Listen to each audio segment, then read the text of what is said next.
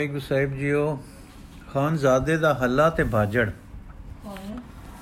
ਨਾਂਦੇੜ ਦਾ ਯੁੱਧ ਫਤਿਹ ਕਰਕੇ ਸ਼੍ਰੀ ਕਲਗੀਧਰ ਜੀ ਅਨੰਦਪੁਰ ਆਏ। ਆਉਂਦਿਆਂ ਸਾਰੇ ਨੰਦੋਣ। ਨੰਦੋਣ। ਨੰਦੋਣ ਦਾ ਯੁੱਧ ਫਤਿਹ ਕਰਕੇ ਸ਼੍ਰੀ ਕਲਗੀਧਰ ਜੀ ਅਨੰਦਪੁਰ ਆਏ। ਆਉਂਦਿਆਂ ਸਾਰੇ ਸ਼ਹਿਰ ਨੇ ਅਗਵਾਨੀ ਕੀਤੀ ਦੀਪਮਾਲਾ ਹੋਈ ਵਧਾਈ ਦੇ ਸਭ ਸਮਾਨ ਨਗਰੀ ਨੇ ਕੀਤੇ। ਸਤਿਗੁਰਾਂ ਨੇ ਵੀ ਸਭ ਨੂੰ ਸਨਮਾਨ ਦਿੱਤਾ। ਫਿਰ ਇੱਕ ਪਾਸੇ ਤਾਂ ਆਪਣੀ ਸੈਨਾ ਦਾ ਵਧਾਉਣਾ, ਸਮਾਨ ਜੰਗ ਦਾ ਪਹਿਲੇ ਤੋਂ ਵਧੇਰੇ ਕਰਨਾ, ਇਹ ਕਾਰਜ ਆਰੰਭ ਹੋ ਗਏ। ਦੂਸਰੇ ਪਾਸੇ ਕਥਾ, ਕੀਰਤਨ, ਨਾਮ, ਉਪਦੇਸ਼, ਸਤਸੰਗ ਦੇ ਸਾਰੇ ਸਮਾਨ ਜੋਰਾਂ ਵਿੱਚ ਹੋ ਗਏ। ਥੋੜੇ ਦਿਨਾਂ ਬਾਅਦ ਅਨੰਦਪੁਰ ਵਾਸੀਆਂ ਵਿੱਚ ਇਹ ਖਬਰ ਆ ਪਹੁੰਚੀ ਕਿ ਨੰਦੌਣ ਰਾਜਿਆਂ ਦੇ ਦੋ ਧੜੇ ਹਨ। ਜਿੱਤ ਤਾਂ ਉਸ ਦੀ ਹੋਈ ਹੈ ਕਿ ਜਿੱਧਰ ਗੁਰੂ ਜੀ ਸਨ, ਪਰ ਮਗਰੋਂ ਇਹ ਧੜਾ ਦੂਸਰੇ ਧੜੇ ਨਾਲ ਸੁਲ੍ਹਾ ਕਰਕੇ ਮਾਮਲਾ ਭਰ ਆਇਆ। ਜਿਸ ਤੋਂ ਲੋਕੀ ਸਮਝਣ ਲੱਗੇ ਕਿ ਕਿਧਰੇ ਐਸਾ ਨਾ ਹੋਵੇ ਕਿ ਵਿਰੋਧੀ ਧੜਾ ਇਹਨਾਂ ਨੂੰ ਹੀ ਨਾਲ ਲੈ ਕੇ ਗੁਰੂ ਜੀ ਤੇ ਹੱਲਾ ਕਰ ਦੇਵੇ। ਕਈ ਰਾਜੇ ਤਾਂ ਸਤਿਗੁਰੂ ਜੀ ਦੇ ਪੱਖੀ ਰਹੇ, ਆ ਕੇ ਮਿਲਦੇ ਵੀ ਸਨ, ਝੁਕਦੇ ਵੀ ਸਨ, ਪਰ ਕਈ ਕਿਰਪਾਲ ਦੇ ਪਾਸੇ ਨੂੰ ਵਧੇਰੇ ਚਾਲਬਾਜ਼ ਸਮਝ ਕੇ ਦੂਰ ਰਹਿਣ ਲੱਗ ਪਏ ਸਨ। ਇਸ ਗੱਲ ਤੋਂ, ਇਸ ਗੱਲ ਤੋਂ ਅਨੰਦਪੁਰ ਵਾਸੀਆਂ ਵਿੱਚ ਚਿੰਤਾ ਰਿਆ ਕਰਦੀ ਸੀ, ਖਾਸ ਕਰ ਉਹਨਾਂ ਵਿੱਚ ਜੋ ਕੇਵਲ ਵਪਾਰ ਦੀ ਖਾਤਰ ਉੱਥੇ ਵਸਦੇ ਸਨ। ਜਿਉਂ-ਜਿਉਂ ਇਹ ਸੋਝੀ ਪੈਂਦੀ ਸੀ ਕਿ ਕਿਸੇ ਨਾ ਕਿਸੇ ਵੇਲੇ ਤੁਰਕ ਧਾਵਾ ਹੋ ਜਾਣਾ ਹੈ ਤੇ ਅਲਫ ਖਾਨ ਦੀ ਹੇਠੀ ਦਾ ਬਦਲਾ ਲੀਤਾ ਜਾਣਾ ਹੈ। ਇਹ ਬੇਚੈਨੀ ਵੱਧ ਖੜੋ- ਖੜੋਂਦੀ ਸੀ। ਇਸ ਤਰ੍ਹਾਂ ਦੇ ਭੈ ਕਰਕੇ ਬਹੁਤ ਵਪਾਰੀ ਨਗਰੀ ਛੱਡ ਕੇ ਚਲੇ ਗਏ। ਕਈ ਇੱਕ ਆਪਣੀ ਭਾਵਨੀ ਵਿੱਚ ਤਤਪਰ ਰਹੇ ਤੇ ਵਸਦੇ ਰਹੇ। ਜਿਹੜੇ ਲੋਕੀ ਛੱਡ ਕੇ ਚਲੇ ਗਏ ਸਨ, ਉਹਨਾਂ ਦੇ ਪੈਰ ਕਿਤੇ ਨਾ ਟਿਕੇ, ਰੁਜ਼ਗਾਰ ਨਾ ਟੁਰੇ ਤੇ ਤੰਗ ਹੋ ਕੇ ਮੁੜ ਆਏ। ਮੁੜ ਆਇਆਂ ਨੇ ਫਿਰ ਸ਼ਰਨ ਲਗ ਤਕਾਈ ਤੇ ਸ਼੍ਰੀ ਜੀ ਤੋਂ ਆਪਣੀਆਂ ਭੁੱਲਾਂ ਦੀ ਮਾਫੀ ਚਾਹੀ। ਉਹਨਾਂ ਨੂੰ ਬਖਸ਼ਿਸ਼ ਦਾਤੇ ਨੇ ਬਖਸ਼ਿਆ, ਉਹਨਾਂ ਦੇ ਘਰ ਕੋਠੇ ਜਿਮੀਆਂ ਮੁੜ ਦੇ ਦਿੱਤੀਆਂ ਤੇ ਉਹ ਫਿਰ ਅਨੰਦਪੁਰ ਵਿੱਚ ਆਬਾਦ ਹੋ ਗਏ। ਇਹਨਾਂ ਦਿਨਾਂ ਤੋਂ ਕੁਝ ਦਿਨੋਂ, ਦਿਨ ਮਗਰੋਂ ਸਤਿਗੁਰ ਦੇ ਗ੍ਰਹਿ ਮਾਤਾ ਜੀਤੋ ਜੀ ਦੇ ਤੋਂ ਸਾਹਿਬਜ਼ਾਦੇ ਦੇ ਜਨਮ ਲਿਆ। ਸੰਮਤ 1747 ਬਿਕਰਮੀ, ਚੇਤ ਸੁਦੀ ਸਤ ਨੂੰ ਸਾਹਿਬਜ਼ਾਦੇ ਜੀ ਦਾ ਨਾਮ ਜੁਝਾਰ ਸਿੰਘ ਰੱਖਿਆ ਗਿਆ। ਇਸ ਤੋਂ ਮਗਰੋਂ ਕੁਝ ਸਮਾਂ ਪਾ ਕੇ ਸਾਹਿਬਜ਼ਾਦੇ ਜ਼ੋਰਾਵਰ ਸਿੰਘ ਜੀ ਦਾ ਜਨਮ ਹੋਇਆ। ਔਰੰਗਜ਼ੇਬ ਦੇ ਦੱਖਣੀ ਬਖੇੜਿਆਂ ਦੇ ਕਾਰਨ ਪੰਜਾਬ ਵਿੱਚ ਜੋ ਹਲਾ ਚਲੀ ਲਈ ਸਦਾ ਪ੍ਰਸਿੱਧ ਸੂਬਾ ਰਿਹਾ ਹੈ, ਕਈ ਵੇਰ ਅਸ਼ਾਂਤੀ ਮਚ ਜਾਂਦੀ ਰਹੀ। ਇਹਨਾਂ ਹਲਚਲੀਆਂ ਦੇ ਤੇ ਸਿਰ ਚੁਕਣੀਆਂ ਨੂੰ ਦੂਰ ਕਰਨ ਤੇ ਨੱਪਣ ਵਿੱਚ ਇੱਕ ਦਿਲਾਵਰ ਖਾਨ ਨਾਮੇ ਬਹਾਦਰ ਬੜਾ ਨਾਮ ਪਾ ਰਿਹਾ ਸੀ। ਇਸ ਦੀ ਧਾਕ ਥਾਂ ਥਾਂ ਸੀ। ਨੰਦੌਣ ਦੇ ਯੁੱਧ ਨੂੰ 2-3 ਬਰਸ ਬੀਤ ਚੁੱਕੇ ਸਨ, ਪਰ ਉਸ ਹਾਰ ਦੀ ਸ਼ਰਮ ਜਿਉਂਦੀ ਸੀ ਤੇ ਹੁਣ ਮੁੜ ਖਿਰਾਜ ਅਟਕ ਰਿਹਾ ਸੀ ਤੇ ਵਸੂਲ ਕਰਨਾ ਸੀ। ਇਸ ਮਾਮਲੇ ਤੇ ਕਿ ਕਿੱਕੂ ਖਿਰਾਜ ਵਸੂਲ ਹੋਵੇ ਕਿਆਮੀ- ਕਾਮਯਾਬੀ ਰਹੇ। ਦਿਲਾਵਰ ਨੇ ਆਪਣੇ ਅਮੀਰ ਸਲਾਈ ਸੰ- ਸੱਦੇ ਤੇ ਉਸ ਦੇ ਦੀਵਾਨ ਵਿੱਚ ਵਿਚਾਰ ਸ਼ੁਰੂ ਹੋਈ। ਦਿਲਾਵਰ ਪਹਾੜੀਆਂ ਤੋਂ ਖਿਰਾਜ ਫਿਰ ਵਸੂਲ ਕਰਨਾ ਹੈ। ਕੀ ਵਿਉਂਤ ਹੋਵੇ ਤੇ ਕੌਣ ਜਾਵੇ? ਇੱਕ ਐਲਕਾਰ, ਕਾਂਗੜੇ ਵਾਲਾ ਪਿੱਛੇ ਬੜਾ ਕੰਮ ਆਇਆ ਸੀ ਤੇ ਤਦ ਤੋਂ ਭੀਮਚੰਦ ਵੀ ਸਾਡੇ ਨਾਲ ਹੀ ਜਪ- ਜਾਪਦਾ ਹੈ। ਉਧਰੋਂ ਹੀ ਮੁੱਢ ਕਰਨਾ ਠੀਕ ਹੈ। ਦੂਸਰਾ, ਠੀਕ ਤਾਂ ਹੈ ਪਰ ਜੇ ਕੁਝ ਰਾਜੇ ਅੜ ਖੜੋਤੇ ਤੇ ਗੁਰੂ ਗੋਬਿੰਦ ਸਿੰਘ ਉਧਰ ਹੋ ਖੜੋਤਾ, ਫਿਰ ਅੱਗੇ ਵਾਂਗ ਨਦਾਮਤ ਸਹਿਣੀ ਪਊ। ਰੁਪਏ ਲੈਣ ਵਿੱਚ ਵੀ ਅਧ ਪਚਦ ਕਾਮਯਾਬੀ ਅੱਗੇ ਹੋਈ ਸੀ ਤੇ ਨਦੌਣ ਦੀ ਹਾਰ ਦਾ ਟਿੱਕਾ ਵੀ ਲੱਗ ਖੜਾ ਹੈ। ਦਿਲਾਵਰ ਠੀਕ ਹੈ। ਤੀਸਰਾ ਐਲਕਾਰ, ਭੀਮਚੰਦ ਦਾ ਕੀ ਇਤਬਾਰ ਹੈ? ਕੀ ਪਤਾ ਕਿ ਸਾਡੇ ਨਾਲ ਰਹੇ ਜਾਂ ਦੂਏ ਪਾਸੇ ਹੋ ਜਾਏ। ਉਹ ਤਾਂ ਵੇਲੇ ਨੂੰ ਸੰਭਾਲ ਕੇ ਇੱਧਰ ਉੱਧਰ ਭੌਂ ਜਾਂਦਾ ਹੈ। ਉਸ ਦੇ ਰੋਹ ਨੂੰ ਸਮਝਣਾ ਔਖੀ ਗੱਲ ਹੈ। ਉਸ ਤੇ ਟੇਕ ਨਾ ਧਰੀਏ। ਕਟੋਚੀਆ ਲੜਾਕਾ ਤਕੜਾ ਹੈ ਤੇ ਹੈ ਵੀ ਸਾਡੇ ਪੱਖ ਤੇ। ਸੋ ਉਹ ਸਾਡੇ ਨਾਲ ਰਹੇਗਾ। ਪਰ ਸੋਚਵਾਨ ਬਹੁਤ ਹੈ, ਬਹੁਤੇ ਸੋਚਵਾਨ ਜੰਗ ਤੋਂ ਕੰਨੀ ਕਤਰਾਉਂਦੇ ਹਨ। ਚਾਹੋ ਰਣ ਤੱਤੇ ਵਿੱਚ ਸੂਰਮ ਗਤੀ ਵਾਲੇ ਵੀ ਹੋਣ। ਦਿਲਾਵਰ ਫੇਰ ਕੀ ਕਰੀਏ? ਦਿਲਾਵਰ ਦਾ ਬੇਟਾ ਵਾਲਦ ਸਾਹਿਬ ਪਹਿਲਾ ਮਾਰੀਏ ਖਾਂ ਮਦਦਗਾਰ ਨੂੰ, ਜਿਸ ਨੇ ਅਲਫ ਖਾਨ ਨੂੰ ਹਾਰ ਦਿਖਾਈ ਸੀ। ਜਿਸ ਦਾ ਰੋਬ ਤੇ ਨਾਮਣਾ ਵੱਧ ਰਿਹਾ ਹੈ। ਉਸ ਨੂੰ ਪਹਿਲਾਂ ਫਤਿਹ ਕਰਕੇ ਫਿਰ ਅਨੰਦਪੁਰ ਵਿੱਚ ਬੈਠ ਕੇ ਸਭਨਾ ਤੋਂ ਟੱਕੇ ਉਗਰਾ ਲਈਏ। ਦੇਖਾਂ ਭੀਮਚੰਦ ਕੀ ਕਰਦਾ ਹੈ ਤੇ ਪ੍ਰਿਥੀਚੰਦ ਕੀ ਜ਼ੋਰ ਲਾਉਂਦਾ ਹੈ। ਦਿਲਾਵਰ ਬਹੁਤ ਖੂਬ, ਸ਼ਾਬਾਸ਼। ਦਿਲਾਵਰ ਦਾ ਬੇਟਾ ਐਸਾ ਹੀ ਦਿਲਾਵਰ ਚਾਹੀਏ। ਫਿਰ ਕੌਣ ਇਹ ਬੀੜਾ ਚੁੱਕਦਾ ਹੈ? ਬੇਟਾ ਇਜਾਜ਼ਤ ਹੋਵੇ ਤਾਂ ਮੈਂ ਜਾਂਦਾ ਹਾਂ। 1000 ਆਦਮੀ ਕਾਫੀ ਹੈ। ਬਿਜਲੀ ਦੀ ਛੂਟ ਵਾਂਗੂ ਅਚਣ ਚੀਤ ਜਪਵਾਂਗਾ। ਪਹਿਲਾਂ ਗੁਰੂ ਤੋਂ ਖਿਰਾਜ ਦੇਣਾ ਮੰਗਾ ਮਨਾਵਾਂਗਾ, ਫਿਰ ਸਾਰਿਆਂ ਤੋਂ ਲਵਾਂਗਾ। ਦਿਲਾਵਰ ਬਹੁਤ ਅੱਛਾ ਤੁਹਾ ਸਾਨੂੰ ਆਗਿਆ ਹੈ, ਜਾਓ। ਅੱਜ ਸਾਰੀ ਤਿਆਰੀ ਆਰੰਭ ਦੇਵੋ। ਜਿਸ ਸ਼ੈ ਦੀ ਕਮੀ ਹੈ ਪੂਰੀ ਕਰੋ, ਪਰ ਬਾਹਰ ਸ਼ੋ ਨਾ ਨਿਕਲੇ ਕਿ ਪਹਿਲਾਂ ਕਿਧਰ ਪੈਣਾ ਹੈ, ਪਹਾੜ ਜਾਣਾ, ਕਹਿ ਕੇ ਟੁਰ ਪਓ। ਬੇਟਾ ਬਹੁਤ ਅੱਛਾ। ਇੱਕ ਹੋਰ ਸਰਦਾਰ ਬੋਲਿਆ, ਸਰਕਾਰ, ਬੇਅਦਬੀ ਮਾਫ ਹੋਵੇ ਤਾਂ ਇਹ ਕਰਜ਼ ਕਰਾਂ। ਉਸ ਨੂੰ ਕਾਇਰਤਾ ਨਾ ਸਮਝਿਆ ਜਾਵੇ। ਉਹ ਦੂਰ ਅੰਦੇਸ਼ੀ ਦੀ ਗੱਲ ਹੈ। ਵੇਲੇ ਸਿਰ ਗੱਲ ਨਾ ਕਹੀ ਤਾਂ ਪਿੱਛੋਂ ਅਰਮਾਨ ਰਹਿ ਜਾਂਦਾ ਹੈ। ਦਿਲਾਵਰ ਆਖੋ, ਜਮਾਦਾਰ, ਗੁਰੂ ਰਾਜਾ ਨਹੀਂ ਹੈ। ਤੇ ਨਾ ਮੁਲਕ ਗੀਰ ਹੈ।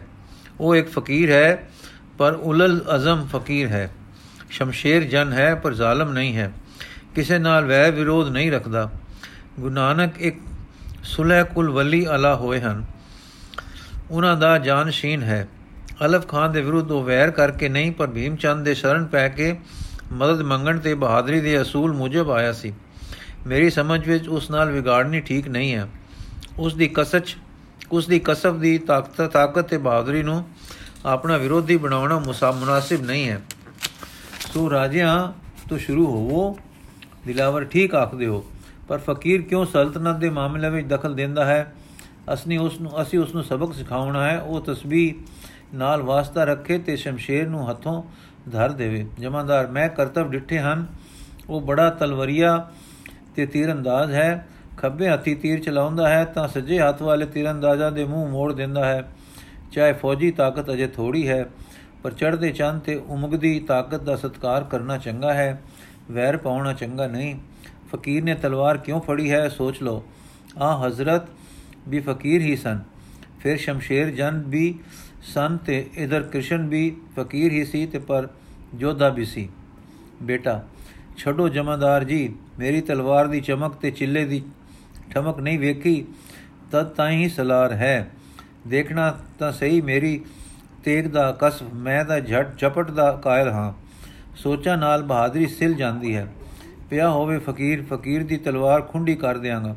ਦਿਲਾਵਰ ਸ਼ਾਬਾਸ਼ ਬੇਟਾ, ਜਾਓ ਅੱਲਾ ਤੈਨੂੰ ਜ਼ਫਰਮੰਦ ਕਰੇ। ਉਸ ਸਰਦਾਰ ਵੱਲ ਤੱਕ ਕੇ ਬੇਟੇ ਦਾ ਖਿਆਲ ਦਰੁਸਤ ਹੈ। ਜਮਾਦਾਰ ਜੀ, ਉਮਗ ਦੀ ਤਾਕਤ ਨੱਪ ਲੈਣੀ ਚਾਹੀਏ। ਐਸਾ ਨਾ ਹੋਵੇ ਕਿ ਹਿੰਦੀਆਂ ਵਿੱਚ ਦਲੇਰੀ ਆ ਜਾਵੇ ਕਿ ਅਸੀਂ ਵੀ ਤੁਰਕਾਂ ਨੂੰ ਮਾਰ ਸਕਦੇ ਹਾਂ। ਹੁਣ ਤਾਂ ਅੱਖ ਨਹੀਂ ਉੱਚੀ ਕਰ ਸਕਦੇ। ਹਿੰਦੀ ਮੁਗਲ ਪਠਾਨ ਦੇ ਅੱਗੇ। ਬੇਟੇ ਵੱਲ ਤੱਕ ਕੇ ਬੇਟਾ ਜਾਓ। ਜੇ ਗੁਰੂ ਸੁਲਹ ਨਾਲ ਮਿਲ ਜਾਵੇ, ਮਿਲ ਪਵੇ ਤਾਂ ਵੇਲਾ ਹੱਥੋਂ ਨਾ ਗਵਾਉਣਾ ਐਵੇਂ ਤੇਗ ਨਾ ਸੂਤਣੀ ਬੇਟਾ ਬਹੁਤ ਖੂਬ। ਅਨੰਦਪੁਰ ਗੁਰ ਮਹਿਲਾ ਅੱਗੇ ਖਬਰੀ ਆਇਆ ਤੇ ਬੋਲਿਆ हे ਆਲਮ ਸਿਆ ਵੀਰਾ, ਪਹਿਰੇਦਾਰ ਵੀਰਾ, ਆਲਮ ਸਿੰਘ ਆਲਮ ਸਿੰਘ ਕੋ ਕੌਣ ਹੈ ਆਉਂਦਾ? ਸੁਈਆ ਮੈਂ ਹਾਂ ਮੱਸਾ। ਆਲਮ ਸਿੰਘ ਆ ਭਾਈਆ, ਸੁਖ ਦੀ ਸੁਣਾਈ, ਮੱਸਾ ਨੇੜੇ ਆ ਕੇ ਕੰਨ ਵਿੱਚ। ਇੱਕ ਤੁਰਕਾਨੀ ਦਲ ਅਚਾਨਕ ਪਾਰ ਆਇਆ ਹੈ ਤੇ ਹੁਣ ਉਗਰ ਆਉਣ ਦੀ ਤਿਆਰੀ ਕਰ ਰਿਹਾ ਹੈ। ਸ਼੍ਰੀ ਕਲਦਰ ਜੱਜ ਨੂੰ ਛੇਤੀ ਤੋਂ ਛੇਤੀ ਜਗਾ ਕੇ ਖਬਰ ਕਰੋ। ਆਲਮ ਨੇ ਸ਼੍ਰੀ ਗੁਰੂ ਜੀ ਨੂੰ ਜਾ ਜਗਾਇਆ ਤੇ ਦੱਸਿਆ ਅਚਾਨਕ ਨਦੀ ਪਰ ਤੁਰਕ ਦਲ ਆ ਗਿਆ ਹੈ। ਮੱਸਾ ਸੂਇਆ ਦੱਸਦਾ ਹੈ ਕਿ ਦਲ ਬਿਨਾ ਦੱਸੇ ਕਿ ਕਿਧਰ ਜਾ ਰਿਹਾ ਹੈ, ਵੱਧੀ ਆਇਆ ਹੈ ਤੇ ਇਧਰ ਆ ਨਿਕਲਿਆ ਹੈ। ਅਚਾਨਕ ਦੋ ਘੜੀ ਰਾਤ ਗਈ, ਇਧਰ ਰੁਕ ਕਰਕੇ ਕਰਦੇ ਪਏ ਹਨ ਤੇ ਨਦੀ ਕਿਨਾਰੇ ਆ ਪੁੱਜੇ ਹਨ। ਹੁਣ ਅਨੰਦਪੁਰ ਉੱਪਰ ਛਾਪਾ ਮਾਰਨਾ ਚਾਹੁੰਦੇ ਹਨ। ਸ੍ਰੀ ਗੁਰੂ ਜੀ ਫੁਰਤੀ ਕਰ, ਦੂਸਰੇ ਚੌਬਦਾਰ ਨੂੰ ਕਹੋ ਕਿ ਰਣਜੀਤ ਨਗਾਰੇ ਉੱਤੇ ਢਈਆਂ ਚੋਟ ਲਗਾਵੇ, ਤੂੰ ਦੌੜ ਕੇ ਇਧਰ ਆ। ਜਾਂ ਆਲਮ ਆਇਆ ਤਾਂ ਆਪਣੇ ਹੁਕਮ ਤੇ ਦਿੱਤਾ ਕਿ ਨੰਦ ਚੰਦ ਤੇ ਦਇਆ ਰਾਮ ਤਰਿਆਂ ਬਣਜਿਆਂ ਨੂੰ ਇਧਰ ਜਲਦੀ ਬੁਲਾਓ। ਅਸੀਂ ਤਿਆਰ ਹੋ ਗਏ ਹਾਂ ਤੇ ਦੀਵਾਨ ਖਾਨੇ ਚਲੇ ਹਾਂ, ਸਾਰੇ ਉੱਥੇ ਆ ਜਾਣ। ਰਣਜੀਤ ਨਗਾਰੇ ਦੀ ਢਈਆਂ ਚੋਟ ਦੇ ਸਭ ਜਾਣੂ ਸਨ ਕਿ ਇਸ ਦਾ ਮਤਲਬ ਹੁੰਦਾ ਹੈ ਝਟਪਟ ਤਿਆਰ ਤੇ ਸਨਦ ਬੰਦ ਹੋ ਕੇ ਆ ਜਾਓ। ਸ਼ਹਿਰ ਵਾਲਿਆਂ ਨੂੰ ਸਮਝ ਪੈਂਦੀ ਸੀ ਕਿ ਕੋਈ ਖਤਰਾ ਸਿਰ ਤੇ ਆ ਗਿਆ ਹੈ। ਫੌਜੀ ਸਾਰੇ ਆਪੋ ਆਪਣੇ ਤੇ ਹਥਿਆਰ ਸੰਭਾਲ ਕੇ ਤਿਆਰ ਹੋ ਜਾਂਦੇ ਸਨ। ਸੋ ਪੱਲੋ ਪੱਲੀ ਵਿੱਚ ਸੈਨਾਪਤੀ ਵੱਡੇ ਵੱਡੇ ਸਿਰ ਕਰਦੇ ਹਜੂਰੀ ਵਿੱਚ ਹਾਜ਼ਰ ਹੋ ਗਏ। ਹੁਕਮ ਹੋਇਆ ਕਿ ਸੂਰਮੇ ਸਭ ਤਿਆਰ ਹਨ, ਤਾਂ ਦਲਾਂ ਦੀ ਵੰਡ ਕਰਕੇ ਟੁਰ ਪਾਓ, ਬੰਦੂਕਾਂ ਭਰ ਲਓ। ਇੱਕ ਜਥਾ ਹਰਾਵਲ ਦਾ ਝਟ ਜਪਟ ਵਧੇ ਤੇ ਵੈਰੀ ਨੂੰ ਪਾਰ ਹੀ ਰੋਕੇ। ਹਵਾ ਠੱਕੇ ਦੀ ਵਗ ਰਹੀ ਹੈ, ਹਿਮੈਤੀ ਨਾਲਾ ਚੜ ਰਿਹਾ ਪ੍ਰਤੀਤ ਹੁੰਦਾ ਹੈ, ਉਹ ਵੀ ਵੈਰੀ ਨੂੰ ਰੋਕੇਗਾ। ਰਹਿ ਕਲੇ ਤੇ ਛੋਟੀਆਂ ਤੋਪਾਂ ਦੀ ਬਾੜ ਛੱਡੋ ਤੇ ਵੈਰੀ ਦਲ ਵਿੱਚ ਥੜਥਲੀ ਮਚ ਜਾਏ। ਜੋਧੇ ਤਿਆਰ ਹੋ ਚੁੱਕੇ ਸਨ ਵਿਉਂਤ ਦੇ ਵੰਡ ਕਰਕੇ ਇੱਕ ਜੋਧਾ ਮੋਰੇ ਹੋਇਆ, ਇੱਕ ਸਲਕ ਬੰਦੂਕਾਂ ਦੀ ਕਰਕੇ ਟੁਰ ਪਿਆ ਤੇ ਸਲਕ ਬਾਦ ਸਲਕ ਹੋਣ ਲੱਗੀ। ਦੋਸਿਆਂ ਦੀ ਦੁਕਾਰ ਅਸਮਾਨ ਨੂੰ ਗੁਜਾ ਦੇਣ ਵਾਲੀ ਛਿੜ ਪਈ ਅਪਰ ਮੁਖੀ ਜੋਧਾ ਸਭ ਚਾਲੇ, ਬਾਜੇ ਦੁੰਧ ਬਨਾਦ ਬਿਸਾਲੇ, ਸ਼ਲਖੇ ਛੁੱਟੀ ਤਫੰਗਨ ਕੇਰੀ, ਤਤ ਭੜ ਵੀ ਇੱਕ ਬਾਰ ਘਨੇਰੀ, ਗਰਜੇ ਜੋਧਾ ਸ਼ਬਦ ਉਤੰਗਾ ਧਰਿਓ ਸੋਰ ਭਾਰੋ ਇੱਕ ਜੰਗ ਸੰਗਾ, ਨਿਕਸੇ ਵੈਰ ਨਗਰ ਤੇ ਤਬੈ ਸਲਕ ਤੁਫੰਗਨ ਕੀ ਕਰ ਸਬੈ ਇਸ ਤਰ੍ਹਾਂ ਸਲਕਾਂ ਕਰਦੇ ਰੋਲਾ ਪਾਉਂਦੇ ਅੱਗੇ ਵਧਦੇ ਜਾ ਰਹੇ ਸਨ। ਹੁਣ ਸ਼ਤਰੂ ਦਲ ਵਿੱਚ ਆਵਾਜ਼ ਪੁੱਜ ਰਹੀ ਸੀ। ਕਿਲੇ ਉੱਪਰੋਂ ਰੈਕਲੇ ਤੇ ਤੋਪਾਂ ਦੀ ਸਲਕ ਸ਼ੁਰੂ ਹੋ ਪਈ, ਜਿਨ੍ਹਾਂ ਦਾ ਸ਼ੋਰ ਤੇ ਗਨਗੋਰ ਸ਼ਬਦ ਦੁਸ਼ਮਣ ਦੇ ਦਿਲਾਂ ਤੇ ਅਸਰ ਪਾ ਰਿਹਾ ਸੀ ਕਿ ਅੰਬੇ, ਇੱਥੇ ਸੈਨਾ ਬਹੁਤ ਭਾਰੀ ਹੈ ਤੇ ਜੰਗ ਕਰਨ ਨੂੰ ਤਿਆਰ ਹੈ। ਹਰ ਛੇਨ ਆਵਾਜ਼ ਨੇੜੇ ਆ ਰਹੀ ਜਾਪਦੀ ਸੀ। ਠੱਕੇ ਦੀ ਹਿਵਦਾਰ ਹਵਾ ਵਗ ਰਹੀ ਸੀ। ਤੁਰਕ ਦਿਨ ਦੇ ਸਫ਼ਰ ਦੇ ਥੱਕੇ ਹੋਏ ਵੀ ਸਨ। ਪਾਰ ਹੋਣ ਲਈ ਪੈਰ ਵਿੱਚ ਵਿੱਚ ਦਰਦਿਆਂ ਸੁਣ ਹੁੰਦੇ ਸਨ। ਉਤੋਂ ਨਦਰੀ ਚੜ ਨਦੀ ਚੜ ਪਈ। ਸੂਰਮਿਆਂ ਦੇ ਪਾਲੇ ਨਾਲ ਪੈਰ ਪਿੰਗ ਹੁੰਦੇ ਜਾਂਦੇ ਸਨ। ਨਾਲ ਹੀ ਹਰ ਛਿਨ ਪਤਾ ਲੱਗ ਰਿਹਾ ਸੀ ਕਿ ਗੁਰੂ ਦਲ ਨੇੜੇ ਆ ਰਿਹਾ ਹੈ। ਤੁਪਕਾਂ ਦੀ ਸਲਕ ਕਲੇਜੇ ਦਿਲਾ ਰਹੀ ਸੀ। ਸੋ ਸਿਆਣਿਆਂ ਨੇ ਰੁਸਤਕ ਖਾਨ ਨੂੰ ਸਲਾਹ ਦਿੱਤੀ ਕਿ ਗੁਰੂ ਕੇ ਸੰਗ ਜੰਗ ਕੋ ਕਰਨੋ ਨੈ ਆਛੀ ਲਖ ਹੋਏ ਅਬ ਮਰਨੋ। ਸੁਨ ਬਏ ਤਨ ਪਾਰ, ਪਾਰੇ ਪਰੇ ਸ਼ਸਤਰ ਨਾ ਉਠੇ ਊਚ ਕਰ ਰਹੇ ਕਰੇ। ਸਰਤਾ ਬਿਖੇ ਬਰੈ ਜਿਸ ਕਾਲ, ਬਿਨ ਹੀ ਮਾਰੇ ਹੋਏ ਭਟਕਾਲ, ਕਿਉ ਨਾਹਕ ਦੇਤੇ ਹੋ ਪ੍ਰਾਨ, ਉੱਤੇ ਪਹੁੰਚੀ ਸੈਨ ਮਹਾਨ, ਜਿਸ ਮੈਂ ਉੱਚੀ ਪਰੀ ਪੁਕਾਰ, ਕੋ ਜਾਣੇ ਹੋਏ ਕਿਤਕ ਹਜ਼ਾਰ, ਛੀਨ ਲੈਂਗੇ ਹੈ ਹਥਿਆਰ, ਕਰੇ ਸਮੁਖ ਰਣ ਲੈ ਸੋ ਮਾਰ ਤੁਝ ਕੋ ਭਾਖੇ ਸਭ ਅਨਜਾਨ ਨਾਹਕ ਦੇ ਜਾਏ ਜਿਸ ਪ੍ਰਾਨ। ਇਸ ਤਰ੍ਹਾਂ ਦੇ ਮੰਤਰ ਸੁਣ ਕੇ ਸ਼ਾਹ ਖਾਨ ਜ਼ਾਦਾ ਘਬਰਾਇਆ, ਉਧਰੋਂ ਨਦੀ ਪੈਰ ਪੈਰ ਚੜ ਰਹੀ ਸੀ, ਪਿੱਛੇ ਪਹਾੜ ਤੇ ਜ਼ੋਰਾਂ ਦਾ ਮੀਂਹ ਵਸਿਆ ਸੀ। ਪਾਣੀ ਹੁਣ ਕਿਨਾਰਿਆਂ ਤੋਂ ਉੱਚਾ ਹੋ ਫੈਲਿਆ। ਸੋ ਲੱਗਾ ਪੈਰਾਂ ਦੀ ਗਤ ਬਣਾਉਣ। ਇਹ ਦੇਖ ਕੇ ਹੋਰ ਭੈ ਛਾਇਆ ਕਿ ਕੁਦਰਤ ਵੀ ਗੁਰੂ ਦੀ ਮਦਦ ਕਰ ਰਹੀ ਹੈ। ਟੁਰਨ ਵੇਲੇ ਉਹਨਾਂ ਨੂੰ ਸਾਹਿਬ ਕਸਬ ਵੀ ਸੁਣਿਆ ਸੀ। ਸਭ ਗੱਲਾਂ ਵਿਚਾਰ ਕੇ ਖਾਨਜ਼ਾਦੇ ਨੇ ਮੁੜਨ ਦਾ ਹੁਕਮ ਦੇ ਦਿੱਤਾ। ਗੁਰੂ ਦਲ ਜਦ ਨਦੀ ਕਿਨਾਰੇ ਆਇਆ ਤਾਂ ਖਾਨਜ਼ਾਦੇ ਦਾ ਦਲ ਦੂਰ ਨਿਕਲ ਗਿਆ ਸੀ। ਬੱਜੇ ਜਾਂਦਿਆਂ ਦੀ ਕਾਇਰ ਪੈਖੜ ਦੱਸ ਰਹੀ ਸੀ ਕਿ ਸ਼ੇਰ ਦੀ ਗਰਜ ਤੇ ਸਿੰਘ ਨਾਦ ਨੇ ਹੀ ਮੈਦਾਨ ਮਾਰ ਲਿਆ ਹੈ। ਸਤਗੁਰੂ ਜੀ ਨੇ ਇਸ ਵਾਕਿਆ ਦਾ ਹਾਲ ਸੰਖੇਪ ਮਾਤਰ ਇਉਂ ਲਿਖਿਆ ਹੈ। ਛੂਟਣ ਲਗੀ ਤੁਫੰਗੇ ਤਬ ਹੀ ਗਏ ਗਏ ਸ਼ਾਸਤਰ ਰਿਸਾਨੇ ਸਭੀ ਕਰੂਰ ਬਾਤ ਤਿਨ ਕਰੀ ਪੁਕਾਰਾ, ਸ਼ੋਰ ਸੁਨਾ ਸਰਿਤਾ ਕੇ ਪਾਰਾ। ਭੁਜੰਗ ਪ੍ਰਿਆਤ ਛੰਦ, ਬਜੀ ਬੇਰ ਭੁੰਗ ਧੁੰਕਾਰ ਧੁੰਕੇ ਨਗਾਰੇ ਮਹਾਬੀਰ ਬਾਨਤ ਬੰਕੇ ਬਕਾਰੇ। ਬੈ ਬਾਹੂ ਆਗਾਤ ਨਚੇ ਮਰਾਲੰ, ਕਿਰਪਾ ਸਿੰਧ ਕਾਲੀ ਗਰਜੀ ਕਰਾਲੰ। ਨਦੀ ਅੰਗ ਲਖਿਓ, ਕਾਲ ਰਾਤ ਰੰਗ ਸਮਾਨੰ, ਕਰੇ ਸੂਰਮਾ ਸੀਤ ਪੀਰੀ ਪ੍ਰਮਾਨੰ। ਇਤੈ ਬੀਰ ਗਜੇ ਭੈ ਨਾਦ ਬਾਰੇ ਬਜੇ ਖਾਨ ਖੂਨੀ ਬਿਨਾ ਸ਼ਸਤਰ ਜਾਰੇ। ਨਰਾਜ ਚੰਦ, ਨੀਲਜ ਖਾਨ ਭਜਿਓ, ਕਿਨੀ ਨ ਸ਼ਸਤਰ ਸਜਿਓ। ਸੋ ਤਿਆਗ ਖੇਤ ਕੋ ਚਲੋ ਸੁਬੀਰ ਬੀਰ ਹਾਂ ਭਲੇ ਚਲੇ ਤੁਰੇ ਤੁਰਾਏ ਕੈ ਸਕੇ ਨ ਸ਼ਸਤਰ ਉਠਾਏ ਕੈ ਨ ਲੈ ਹਥਿਆਰ ਗਜ ਘੀ ਨਿਹਾਰ ਨਾਰ ਲਜ ਘੀ ਦੋਹਰਾ ਬਰਵਾ ਗਾਉ ਉਜਾਰ ਕੇ ਕਰੇ ਮੁਕਾਮ ਬਲਾਨ ਪ੍ਰਭ ਬਲ ਹਮੇ ਨ ਹੋ ਛੂ ਸਕੇ ਭਾਜਤ ਭੈ ਨਿਦਾਨ ਤਬ ਤਬ ਬਲ ਵੀ ਇਹਾਂ ਨੇ ਨਾ ਪਰ ਸਕੇ। ਤਬ ਬਲ ਇਹਾਂ ਨ ਪਰ ਸਕੇ ਬਰਵਾ ਹਨਾ ਰਿਸਾਏ। ਸਰਲ ਰਸ ਜਿਮ ਬਨਿਓ, ਰੋਹ ਰੋਰਨ ਖਾਤ ਬਣਾਏ। ਖਾਨ ਜਾਦਾ ਤੇ ਉਸ ਦੀ ਫੌਜ ਭੱਜੀ ਜਾਂਦੀ। ਦੇ ਰਸਤੇ ਵਿੱਚ ਇੱਕ ਬਰਵਾ ਨਾਮ ਗਿਰਾ ਆ ਗਿਆ। ਨਾ ਕਾਮਯਾਬੀ ਦੇ ਰੋਹ ਵਿੱਚ ਇਸ ਗਿਰਾਂ ਉੱਤੇ ਪੈ ਗਏ। ਬੇਗੁਨਾਹਾਂ ਤੇ ਨਾ ਤਿਆਰ ਬੇਹਜ਼ਾਰਾਂ ਨੂੰ ਮਾਰ ਕੁੱਟ ਵਿੱਚ ਵੱਡ ਟੁਕ ਲੁੱਟ ਪੁੱਟ ਲਿਆ। ਗੁਰੂ ਜੀ ਨੇ ਇਸ ਦੀ ਸੋਹਣੀ ਉਪਮਾ ਦਿੱਤੀ ਹੈ। ਕਿ ਜਿਵੇਂ ਬਾਣੀਏ ਨੂੰ ਮਾਸ ਦਾ ਸਲੂਣਾ ਦਾ ਪ੍ਰਾਪਤ ਨਹੀਂ ਹੋ ਸਕਦਾ, ਪਰ ਉਹ ਸਵਾਦ ਲਈ ਰੋੜਾਂ ਦਾ ਸਲੂਣਾ ਰਿਨ ਕੇ ਖਾਂਦਾ ਹੈ।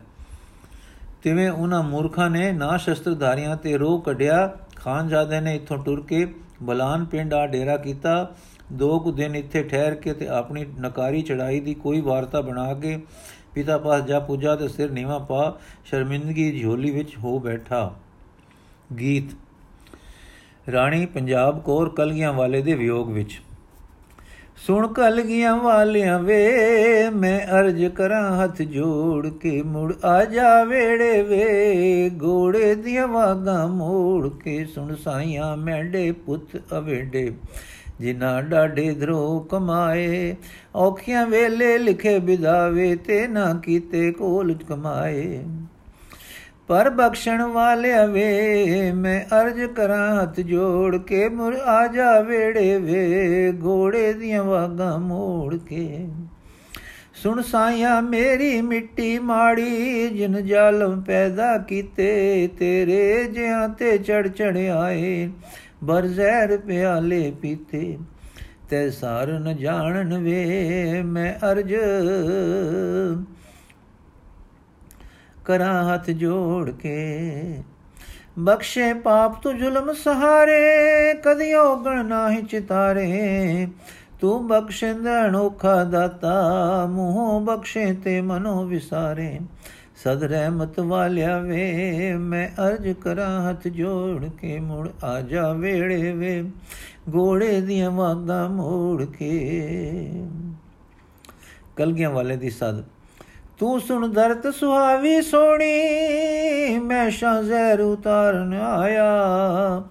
ਦੇ ਦੇ ਅੰਮ੍ਰਿਤ ਤੇਰੇ ਲਾਲ ਜਿਵਾਏ ਜਿਨਾ ਰੰਗ ਤੁਧੇ ਨੂੰ ਲਾਇਆ। ਸੁਣ ਕਰਮਾ ਵਾਲੀਏ ਨੀ ਹਤ ਸਾਈ ਅੱਗੇ ਜੋੜ ਕੇ ਰੋ ਨਾਮ ਜਪੰਦੀ ਤੂੰ। ਮਨ ਮਾਇਆ ਵੱਲੋਂ ਮੋੜ ਕੇ ਰੋ ਨਾਮ ਜਪੰਦੀ ਤੂੰ।